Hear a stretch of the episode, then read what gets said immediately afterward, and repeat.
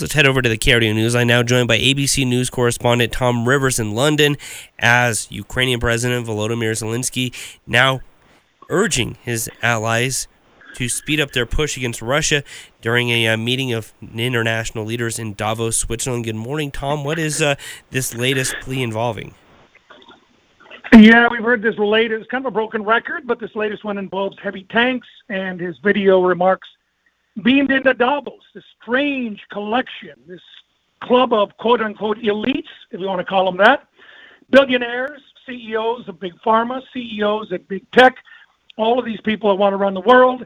And uh, Zelensky says, I want tanks, and he wants hundreds of them. And a lot of consternation uh, around the world saying, if we give our you know top flight you know tanks, Abrams tanks in the U.S., Challenger 2 tanks, say, in the U.K., uh, they can easily be captured by the Russians, and uh, these have some pretty sophisticated systems on them. So, uh, what do you do? How do you square this? Also, training. You just can't just say, "Here's your tank. Uh, get out on the field tomorrow." It doesn't work like that. So, uh, there's a lot of thinking that has to go into this and how they would be incorporated with their fighting forces as well. So, it's not straightforward. It is not simple. That's kind of the line coming from Zelensky. It is not that simple at all uh, to the former actor, and uh, we'll see what shakes out. Uh, one plan is maybe uh, in some countries like Poland and the Czech Republic have old Soviet-era tanks. Uh, the Ukrainians know how to deal with them. Maybe ship those into Ukraine itself, and then replenish supplies in places like Poland and the Czech Republic with uh, more modern Western tanks from, say, Britain, France, the U.S., etc. And when you're when you're looking at this kind of dilemma, uh, has Russia made the same calculation on its side? Because we certainly have seen a, a, lot of video and pictures of Russian tanks being, you know, just these hulking, you know, carcasses of tanks that have been uh, abandoned in Ukraine. Uh, do they worry about their technology being taken over?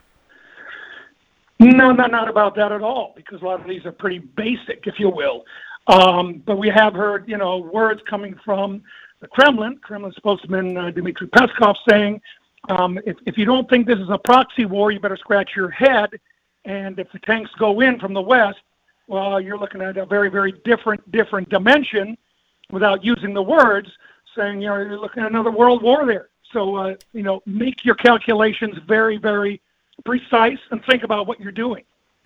all of this uh, has it reset the conversation about whether uh, you know the reality or the possibility, I should say, of Ukraine becoming a NATO member. I mean that now seems i mean this is a, a nation that for all intents and purposes is as allied with the west as you could imagine well, I mean, the subscript is we've had NATO advisors in Ukraine going back to fill in the blank 2014, um, and they haven't been in there whistling Dixie.